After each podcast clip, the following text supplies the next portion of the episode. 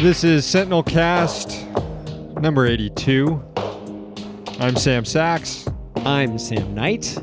We are broadcasting out of the Sentinel Fort on a very dark, dark day in Washington, D.C. Check out the website, districtsentinel.com. On today's show, a discussion about public education. We'll be talking with Emily Gasoi. She's running for the DC State Board of Education in Ward 1. She's a veteran educator with uh, seven years of classroom experience. And uh, she's been endorsed by the local DSA chapter here in DC and the Washington's teacher, the Washington Teachers Union, excuse me, among others. And uh, she joins us to discuss public education in in our city and in the U.S. in general. And uh, that's about the only optimistic thing on the show, to be honest with you. Uh, we're also going to bring out the garbage can later. Uh, we're recording this just minutes after Susan Collins came to the floor under the auspices that she might be a foil to Donald Trump. Turns out uh, she was just as awful as Donald Trump has been on this matter. Uh, she started off her speech by giving credence to Trump's claim that sexual assault survivors are protesting because they're being paid by dark money groups. Dark money, parentheses, parentheses, parentheses. I no, I don't want to insinuate she was being anti-Semitic, but the president was when he said George Soros was behind this. She didn't need to do any of this. She could have just said she's going to support Kavanaugh like every other Republican has done, Yeah, except for Lisa Murkowski, who voted no and says that Kavanaugh's not the right person for this time to be on the Supreme Court. But no, she had to go to the floor. She had to prop up Trump conspiracy theories about dark money and paid protesters. She had to cheerlead Kavanaugh's judicial record and feign ignorance that Kavanaugh won't overturn Roe v. Wade, as though Republicans would be so enthusiastic to put him on the bench if that wasn't what he was going to do. I don't know. I found everything about her whole display disgusting. And then, like, I- I'm in no place really to be the one commenting on how horrific her comments were on the Me Too movement and about how, you know, women need to come forward. And while at the same time saying that Dr. Ford is essentially mistaken. yeah, yeah. Uh, peddling the entire theory that Dr. Ford, who told the Senate Judiciary Committee that she was 100% sure that Brett Kavanaugh was the boy who sexually assaulted her, Yeah. She was 100% sure.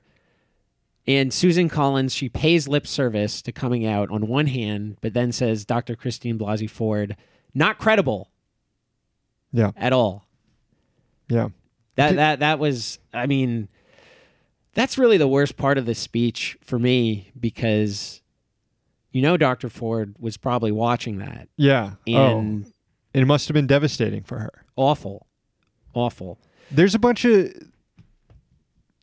take merchants in DC that have like made their career off building up this drama that that Susan Collins is in opposition to Donald Trump.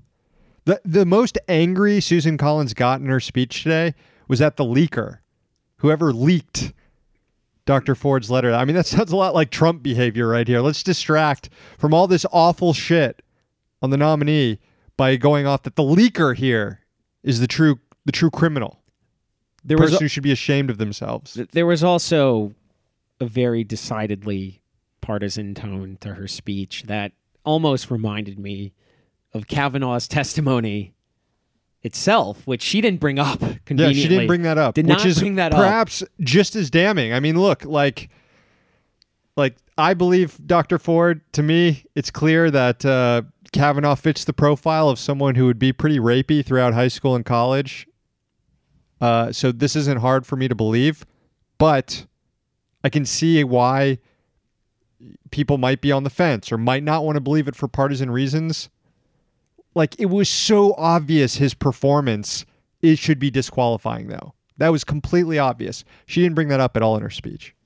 the big uh, tell for me about why Susan Collins did the way she did was a not only just the complete partisan nature of her speech, which I thought if you're gonna wait, if you're gonna make the entire country wait and sit on pins and needles and portray yourself as this moderating voice, Yeah. why like why do this partisan broadside but anyway the the the the, re- the revealing thing for me was when she was talking about one of the legal doctrines and said oh uh he, he when he finds something unconstitutional it's it's very narrow you remember that and, Yeah. and the case she brought up was was basically when Kavanaugh said the entire structure of the CFPB uh, was unconstitutional because of of the the power it gave a single director, and uh, that that was immediately reversed by the uh, by the DC Circuit. But that was her example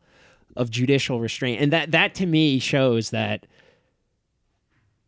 money wants this. Money wants Kavanaugh so bad Yeah. that Yeah. the, that that Susan Collins just had to psych herself up and and, and do this really awful speech in I don't know she she genu- she generally is pro Wall Street and pro banks and and such and that's I think really why she did what she did today. It's like Murkowski comes out and says that the partisan nature of the court, the whole process, all of this are problems, and that that's why Kavanaugh can't be confirmed right now. Collins comes out and claims that and and does uh, complain about the partisan nature of the Supreme Court, but actually says that the guy who testified before the Senate that he believes that the Clintons are out to get him and that what goes around comes around, she claims that that guy is going to somehow lessen the partisan nature of the court. I mean, politicians give speeches that gaslight us all the time, especially in the last month around in in the uh, Republican members of the Senate Judiciary Committee. Basically, every performance they've given, but this ranks in like top five all time speeches to gaslight the country. Speaking of which, and mentioning gaslighting and the Senate Judiciary Committee, how about Collins' praise of Grassley during her speech as Yeah. having conducted a fair process? Yeah, yeah. Grassley literally subjected the uh, the the sexual assault survivor to cross examination by a prosecutor, and then once that prosecutor just dipped their toe into cross examining Kavanaugh, and he clearly showed that he was willing to lie. He pulled it. He pulled the prosecutor from from any further questioning. But yeah, it was a completely fair process. the the truly the darkest thing I think about all this is that as we know as as certainly as law enforcement knows metadata does not lie metadata does not lie and the fact that Kavanaugh had listed on a calendar the exact description of an event that Dr. Ford had mentioned like Yeah. how does that alone uh, not move you, as Colin said, from less likely to more likely? Yeah. That is that is it, it's chilling. It's chilling. It's absolutely disgusting. We could we could talk about this more. I mean, we're still clearly trying to process this, and as we I've said on the show, this is an extremely dark time, like darker than most times I can remember in our politics. Even Trump's election, even like the 2016 whole shit with Trump calling for Muslim bans and all this stuff. Like, I don't. Like, I I don't think I can fully articulate why this is that much darker, but it just seems really bad. because we've just witnessed a cover up of a sexual assault play out on live TV. And with, Over the with such course of- brazen, Disregard. yeah, and disrespect for for people who have really gone and put like their life and their emotional well-being on the line. And yeah, this is dark stuff. All right. Uh let's get to the interview. Chances are your local public education system is being circled by hedge fund types, people who think schools should operate more like businesses in every way possible. That's been the case here in DC for years. The city was ground zero last decade for corporate education reform. Joining us for this week's interview is someone trying to fight back. Emily Gasoi is running for the DC State Board of Education in Ward 1. She's been an educator for 20 years, and she's endorsed by our local DSA chapter in DC and the Washington Teachers Union, among others. So, Emily, first things first, you're running for the State Board of Education here in DC. Uh, first of all, kind of a weird name because we're not a state, as everyone knows. Uh, we don't have two senators. We don't have a vote in the uh, House of Representatives. But apart from the weird name, uh, or putting the weird name aside, what does the board actually do? Well, that's an excellent, excellent question to start with um, because a lot of people don't know very much about the State Board of Education in DC. And um, it has three main roles. So the first one is it's the you know the the only democratically governed, uh, I mean democratically elected body related to education in DC, and so it's it's really the main conduit for constituent voice um, and decision making. And so advocating for our, you know, stakeholders, our teachers, our parents, and students is really one of the main roles that we should play. Um, and then, secondly, um, an advisory role to the state superintendent, so bringing you know important research to decision making. And then finally, really the the main power that the board has at this point is to vote on plans that the state superintendent puts forward. So, for instance, on how we evaluate our schools um, and graduation requirements, things like that. So, pretty important issues that really impact uh, what you know how schools are run, how they're you know evaluated, and, and that drives what actually happens in our schools. And what made you want to run for this position? You have uh, you have experience in education, uh, as we noted in our intro. The uh, w- w- what is it that uh, that made you decide that this was the next step for you? That this was something you wanted to do? Yeah, well, so one of the things that I know, so I'm a parent. Um, I have a daughter. Uh, she's started first grade and um, I'm I'm an advocate for public education in our city and nationally. Um, and so, you know, I I go to open for, or the public forums that OSSE and the State Board of Education hold. Um, and what I've started to notice is a pattern, which is that you know we're invited out to give our input as the you know the people who sort of know the most about our schools, but we often feel ignored. Um, and that was really apparent to me around, you know, this, this last round of, of open forums where the, the state superintendent was putting forward a plan to evaluate our schools.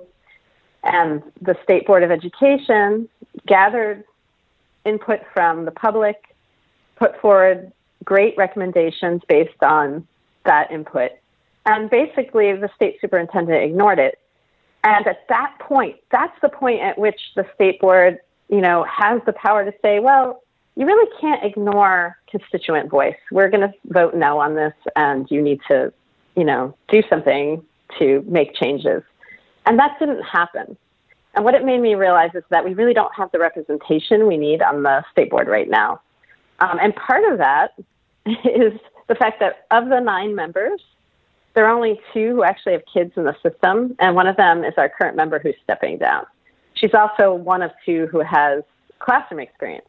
So what I realized is I have, you know, the the experience and expertise that's really missing on the board to to be able to step up and represent. Like I said, the people who know our schools the best. You know, we're the ones who, as teachers, we, you know, will will be able to you know, we have to live with the plans that get put forward, right? So, so I think it's just really important that there are people who understand how the decisions and the policies that get passed down actually play out on the ground. Emily, I've lived in this city for uh, about 10 years. I, I, didn't go to school or anything here. I moved here after college. Uh, I don't really have any kids. I don't have any kids. that. that, you don't really, yeah, not really. that, that, have gone through the, the school system here. So um, I'm, I'm not too familiar with the DC school system. I, I, I do have knowledge of the sort of uh, donor class education reformers that came around uh, with Michelle Rhee a, a few years ago. What is the, the current state of DC schools when it comes to that struggle between, you know, offering it as a traditional public utility versus uh, corporate education reform? Right. Well, DC, excuse me, DC is in some ways. So, so I should mention that there used to be a DC school board, and now it's the State Board of Education. And what that change uh, signifies is that, you know, in 2007, we went from having a school board that was, you know, democratically elected, that was sort of the body that made most decisions, to mayoral control of our school system. And the mayor now appoints, um, you know, a deputy mayor, a chancellor, a superintendent, and the school board is supposed to play, and, I didn't mention this, an oversight role because it's not um, appointed by the mayor. And so, you know, we've in 2007 that shift happened where we became um, sort of a much more top-down school system. Um, it was for a reason. I mean, I'm not saying that things were rosy before that, um, but there were improvements that were promised. There, you know, was supposed to be a movement towards greater equity and and you know more um, sort of making a much more functional school system. And we just, you know, there's have been some improvements, but in terms of equity, we just really haven't seen the promise the promised improvements.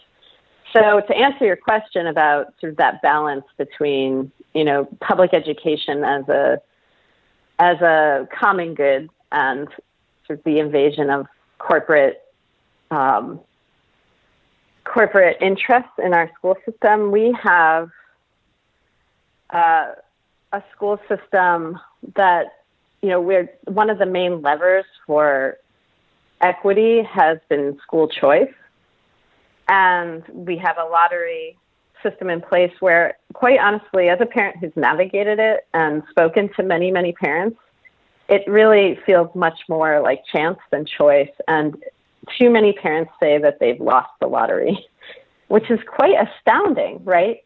To to say that I've lost the lottery when it comes to my child's education. Um, it's it's really unacceptable. And what it really is is a distraction from the real issue, which is that we need great neighborhood schools across our city. Um, and so that's one of my main priorities is focusing on making sure that we have the supports we need so that every family, every student feels like they have a great by right school in their neighborhood that they can choose. That's real choice. Um, and I think, you know, the, the, that idea that choice will bring greater equity is really sort of a, a free market value or free market um, ethos that has you know filtered into our our ed reform uh, movement so that I don't know. I mean, there is a lot of good. There are a lot of good things that are happening in DC, um, but that is definitely sort of a, um, something that has been problematic.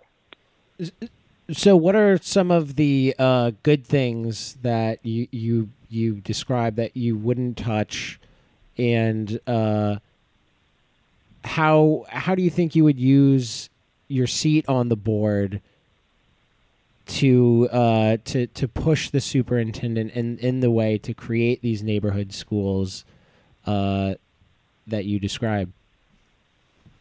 Yeah. So one of the things I'm already doing, I've been on the. It started out as a um, advocacy group for community schools, and now um, we've actually gotten funding from the city council and a grant um, from a national community schools organization, but um, it's now the DC DCPS Community Schools Planning Committee.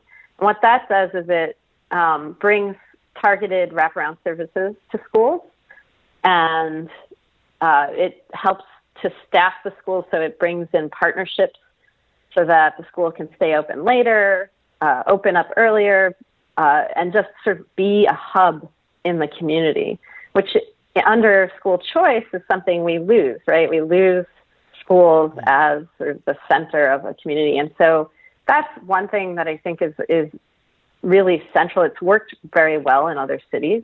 And in DC, we've actually had an initiative in place for about six years, but it's been weak. And so that's something that, you know, I already have my feet on the ground with, but that I want to advocate for, you know, strengthen it even further in terms of right now the funding is year by year, and we need that to be sort of just part of our our system. If, if um, I if I can jump in, that sounds like an interesting idea because I I mean I have no experience in education, but having been a DC resident uh, for years, public education has has always been uh, a hot topic, so to speak among DC residents. And the idea among corporate ed reformers that the status quo isn't working um, and and we can't change anything outside our schools, so we got to change stuff within our schools. That obfuscates the facts that many of our public schools in the United States are some of the best in the world. They just happen to be in communities that ha- that are rich, that have these resources right. that can take care of the kids. So I, I just wanted to mention that in the context of, of, of the wraparound services. That that I mean that sounds like something um, that resonated with me as, as something of a good idea. Right, and that's such an important point, Sam. Actually, you know, I think what I was trying to articulate before was that we've just been swimming in this neoliberal water for so long that I do I I've met with so many people from even from central office, from DCPS who are passionate, smart people. And what frustrates me is that somehow the work that they're doing, they're they're sincerely working towards having a, a you know great public school system that's more equitable, and somehow it doesn't all come together. But I think in part it's because of this idea that our schools are the problem and they are the solution, and it's a way of ignoring sort of the the structural issues that you know we actually have a society that's incredibly inequitable and that we have this incredible legacy of racism uh, that's still very much uh, at play today and that you know ignoring those out of school factors is really to our detriment you know if we really do want to improve our schools. So i i agree with you 100% and that's why you know community schools have been working so well in other cities is because it's a way of actually, you know, putting schools at the center, but without making them sort of the scapegoat of like, well, if these kids could just do better in school, then they'd have, you know, then the playing field would somehow be leveled. Um, the schools so just need bootstraps. Yeah. They need more bootstraps so these kids pull can pull themselves, themselves up. up. Right. Yeah, exactly. there, there's a shortage of bootstraps in DC schools right now, uh, particularly east of the river, uh, according, according to certain people. That's right. so I, I, right. Want, I wanted to. I did you have more to say? I don't want to cut you off there if you had more to say on, well, on I will just matter. say that there's there's been momentum since I started running um, in city council and um, with some members of the board to try to create more um, oversight and transparency, and even to have, you know, start moving away from absolute mayoral control, because, you know, as I started to, or I indicated before, that's part of the the problem I think in DC is that in other states, there's actually like a state apparatus where the mayor, even if there is mayoral control, the mayor doesn't have absolute control, right?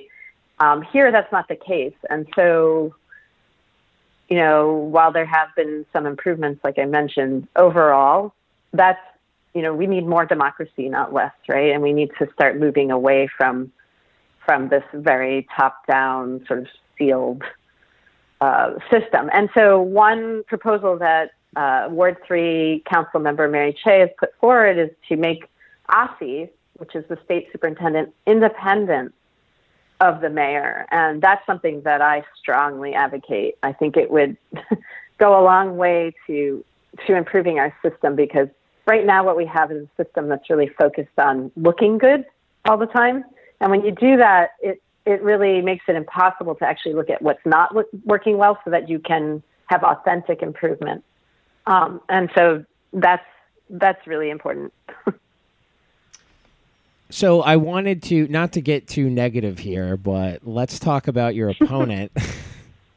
he okay. is he is supported by a group called Democrat. Well, we don't have to personalize this. I, w- I want to talk more about this group that's backing him. It's called Democrats mm-hmm. for Education Reform. Uh, it sounds a little ominous, and I just wanted to ask you uh, what your take on them is. Right. So I knew about Democrats for Education Reform before I started running because um, I, you know, as an educator and somebody who's very uh, a, a, passionate advocate for public education, uh, I was aware of them as sort of a, an organization that has undermined the, first of all, undermined democratic elections across the country. They are being sued by the Democratic Party in Colorado and in California, among others, for using the you know the name Democrats because what they do, I know, small d. do is they you know yeah. They um, they come into districts large and small, and they fund candidates who sometimes are local but often are not, um, and they bring in lots of money from outside um, to push a, a pretty narrow agenda, which basically is that charter schools and vouchers are the panacea for fixing everything that ails our public schools. Um, high stakes accountability based on test scores is the best way to leverage improvement. Um, and and you know that means in terms of evaluating schools and teachers, which is you know research has completely de- debunked. So um, there's no reason to keep pushing this. And then, you know, they cut out teachers' unions, and, you know, it's done in, in the name of, you know, if you look at their website, they consider themselves progressive, which also makes me angry because I happen to be a progressive educator, which has meaning, you know. So they've kind of co opted this idea of what it means to be progressive. And again, it's just this very neoliberal um, way of improving our schools, which is basically to privilege the already privileged um, because they are invested in a lot of the, you know, even in, uh, anyway, we know that there are a lot of charter schools that are for profit, but even the ones that are nonprofit, you know, there's a lot of profit to be made around them. And so DFER was started by hedge fund managers uh, from New York City, mm. and um, that's a lot of the the kinds of folks who bankroll these elections, basically. So, uh, what's what's worth mentioning in DC is that four years ago, um, DFER played a role, but there was only one staff member, apparently, and now there are five, and they are really present in you know several wards and, you know, this is a small election that nobody really usually pays attention to. So we have to ask ourselves, why are they pouring half a million dollars, which is what they're doing, into these races in DC? And uh, that's more than the restaurants are spending on 77. Sorry, I, know, I, ju- right? I, just had to say Crazy. that. And your opponent is is pretty representative of their agenda. Well, yeah, he's definitely, because usually they just back a candidate, but he actually was on the board of DFER before he started ra- running. Um, so he, he's actually part of DFER. Um, he is a banker uh, at Capital One, and his his education experiences being on the board. He's the head of the board of a charter school called Achievement Prep, and I urge your listeners to just do a Google search on the school, and you'll find plenty of interesting information. I'm, I'm sure they will do that uh, right now. Uh, as someone who's been in education policy for decades, has kids in the education system, I'm curious what your what your observations are over the last two years, almost two years, with Betsy DeVos heading the education department. It, what effect that's had uh, down the line to schools across the country? Ah, Betsy DeVos. Um, so I should just mention that, you know, my opponent in some ways brings Betsy DeVos to mind because, like Betsy DeVos. He is somebody who has a very limited experience in in edu- uh, you know, like his experience is limited to being on a board, and somehow that qualifies you. And I think, unfortunately, that is part of you know the impact. I mean, it was happening before, but just this idea that you know anybody can do this, um, especially you if you're rich. Need any relevant?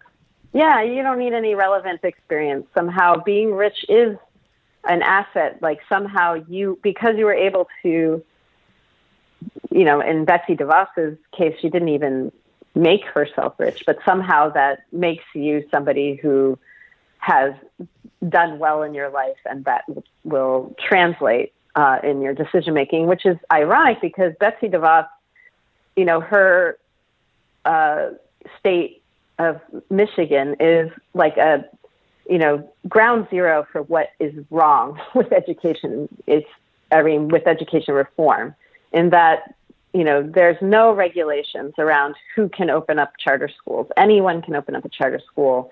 Um, there's no regulations around uh, vouchers, and um, the the public school system there is really suffering. Students and families have to travel, you know, miles and miles to find uh, a school that they can attend. Um, there are organizations, for-profit organizations, opening up charter schools that are, you know, making money off of taxpayers um, without having a single credentialed teacher or principal in, in the building. So the fact that that's kind of what uh, Betsy DeVos is trying to scale up. You know that her main she really isn't um, advocating for much else besides school choice. Again, as a way of addressing every problem that schools have and, and sort of looking at schools as again as i said the problem and the solution and so it's a very simplistic and self-serving um, form of ed ed reform hmm. um, so so I think, you know, it's interesting because organizations like DFER were kind of fluctuating around, you know, Betsy DeVos is pushing a lot of the same, the agenda aligns with theirs, more or less. But they knew that they didn't want to be aligned with, with her because she's unpopular with Democrats. But, but there was a moment where they you know where they were so that's kind of they were showing their true colors at that moment and there are members founding members of DFER who were for instance the head of the board on Betsy DeVos's um, uh, her main advocacy organization in Michigan, or you know, who consulted for Bobby Jindal in Louisiana. You know, and we know that New Orleans is 100% charter schools at this point. Hmm. So. Emily, uh, lastly, I, I, noticed your campaign has been endorsed by Democratic Socialists of America here in D.C. Um, how did that go down, and how, how do you see how, how your campaign aligns with the values of democratic socialism? Well, I think that you know, first of all, one of the the reasons why I, I feel so strongly about public education is because I think our public sector in general is, is the foundation of our democracy, uh, and that public schools, like our public other public institutions, are really under attack. um, and they're under attack by this neoliberal agenda that is, you know, sort of challenging the idea that um, that it's a good way forward to, to think about the common good as opposed to, you know, uh, individual benefit. Uh, and so I think I, I wrote a book recently called These Schools Belong to You and Me Why We Can't Afford to Abandon Our Public Schools.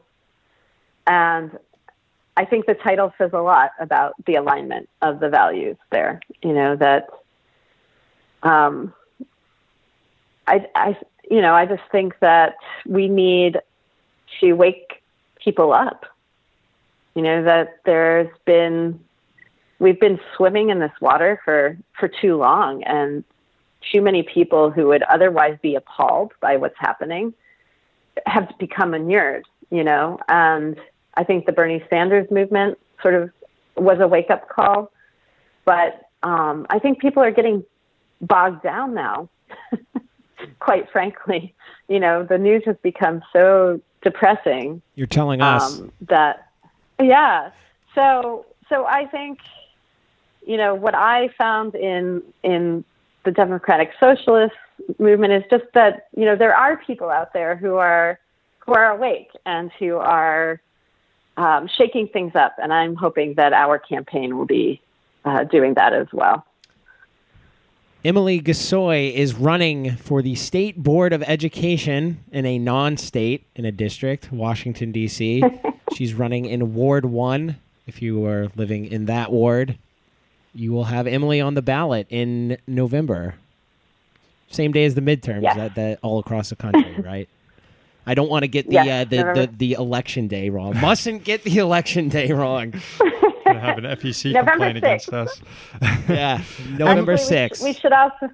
I think um, early voting starts November twenty second. Is that correct? Sounds right. Sounds right to us. and we do encourage people to, to get out for early voting. Cool. Well, Emily, thanks so much for coming on the show and good luck with the campaign. All right. Well, thank you so much. Welcome back to Sentinel Cast number 82. Thanks again to Emily for joining us this week. All right. We've got a roster of garbage candidates here we're going to get to, but uh, I'm still pretty shaken up about the Susan Collins thing. Let's see. Let's see how this goes. Let's see how this plays out. Interns, which we'll say for no reason whatsoever. bring in the garbage can. All right. There you go. Bring there it in. Go. Bring it in. Bring it you in. Know, you don't have to be too careful with it. I don't really care about uh, the safety of the people inside of the garbage can at this point. Yep. Just go ahead. Bring it into the studio. In, in, in a few years, the garbage can will be underwater because of Judge Kavanaugh's majority ruling on Exxon versus baby dogs, puppies, Exxon v. puppies. Garbage candidate number one, the FBI. Wait, how is the FBI not permanently enshrined in the garbage can? This must be an oversight on our part, one that maybe can be corrected today. You know, it's funny when it comes to setting up a troubled teenage Muslim to commit an act of terror, the Bureau will commit endless resources to the effort. But when it comes to investigating a frat boy judge for sexual assault, they put in less effort than me on my fourth grade Johnny Tremain book report. Maybe they were constrained by Senate Republicans or the White House. I doubt it. The FBI is fundamentally a right wing institution. They didn't even bother to make it look like they conducted a thorough probe. They wrapped it up a few days early and they just ignored dozens of witnesses. I at least read the last chapter of Johnny Tremain. So for that and all the other horrible shit the FBI has done, if, I mean, I guess if we're including all the other horrible shit the FBI has done, uh, there would be no question that it'd go in the garbage can. So we'll just isolate it at that. Their sham investigation, uh, the FBI is nominated this week. Garbage candidate number two, Joe Manchin. The senator from West Virginia voted yes to advance Judge Kavanaugh to final confirmation, which uh, feels like now that it was like 10 years ago. Yeah. Yeah. We don't know how he's going to vote finally, but. Yeah. We don't know how he will finally vote. I guess it doesn't really matter as much with uh, Susan Collins' performance earlier today. But why is there any doubt in Manchin's mind at this late in the game? I mean, Kavanaugh has almost certainly committed sexual assault. For one, he perjured himself. He had a vicious, angry, conspiratorial tantrum on live TV. That should be enough for Manchin. Also, look at the senator's own campaign this election cycle. He's running against a state attorney general who joined a lawsuit to stop Obamacare regulations. And one of Manchin and one of Manchin's own ads shows him shooting that lawsuit with a gun. How the fuck does Joe Manchin think Brett Kavanaugh of Chevy Chase, Maryland will use his spot on the Supreme Court to affect the healthcare industry? Does he really think the Federalist Society's golden boy will help him shoot a tax on healthcare regulation with a fucking gun? You might not pass a final confirmation vote, but Joe Manchin is def- definitely nominated this week for the garbage can. Garbage candidate number three, Jeff Flake. Back to back weeks, he's nominated, and for good reason. You know, I used to think John McCain was the master of legislating like a fucking ghoul, but manipulating the press into thinking he's some noble statesman. But then McCain died, and Jeff Flake is better at the game than McCain ever was. Flake was always a yes on Kavanaugh because he's a partisan hack. He is just like Donald Trump. We're here today. All of this is happening. The sham FBI probe, the cloture vote, what looks like confirmation of Kavanaugh, pretty much guaranteed at this point. We're all here because of Jeff Flake. He came up with this scheme to have a bullshit FBI investigation that could give him and other moderate senators cover. And it did. And with a straight face, Flake can call the FBI probe thorough. Collins can call it thorough. What a fraud. What a total fucking fraud. I really don't want to hear another fucking thing about this guy again. Let's put him in the garbage can. Good case there. Uh, garbage candidate number four, Fred Trump. Everyone knows the president's dad was a racist slumlord fuck now thanks to a New York Times investigation. Everyone also knows the lengths he went to to ensure that his shitty son could inherit vast sums of money with a suspiciously small tax bill.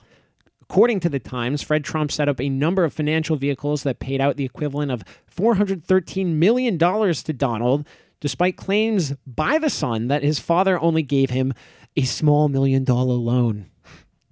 Fred Trump was a fucking disgusting leech, landlord, slumlord, fucking scum, and he set up his spoiled brat son to be the same. And look where we are today. Not to mention, Fred Trump's face looks like someone dumped pubes on a wet baguette. Fred Trump and his disgusting pretzel skull nominated for the garbage can. Garbage candidate number five, the New York Yankees. Okay, confession I'm rooting for the Yankees to beat the Red Sox. Yes, the Yankees are bad, the evil empire but I just fucking hate the Red Sox. Intern Nate is a Red Sox fan, and fuck that guy, right? But the Yankees are nominated for very good reason. They crossed a picket line. Service workers at the Boston Ritz Carlton are striking, demanding better working conditions and job security. And a group of Yankees players were caught on video walking right past them and into the hotel with their baggage. The team was even ripped by their organized labor back home. The New York AFL CIO president released a statement saying, quote, as a lifelong Yankees fan and proud New Yorker, I am disgusted the management of a team representing the strongest union town in America would choose a hotel where workers are on strike. I mean, baseball players are unionized themselves. They should know better. The Major League Baseball Players Union did release a statement in solidarity with the workers saying, quote, they deserve to be heard and deserve our support. But the Yankees, they could still get the can. Crossing a picket line is pretty egregious and will get you nominated every time. Finally, garbage candidate number six, the DC City Council.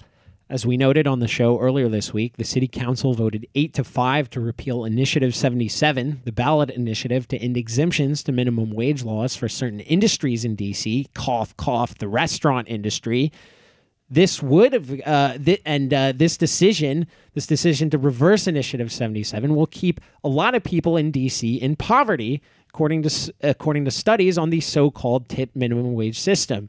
And this is happening by the way in spite of the fact that there are only democrats only democrats on the council. Seriously they tried to hold open a seat for a minority party like uh, uh, to to just like try to get a Republican on the DC City Council. As I said and, earlier, not and, much optimistic shit in today's show.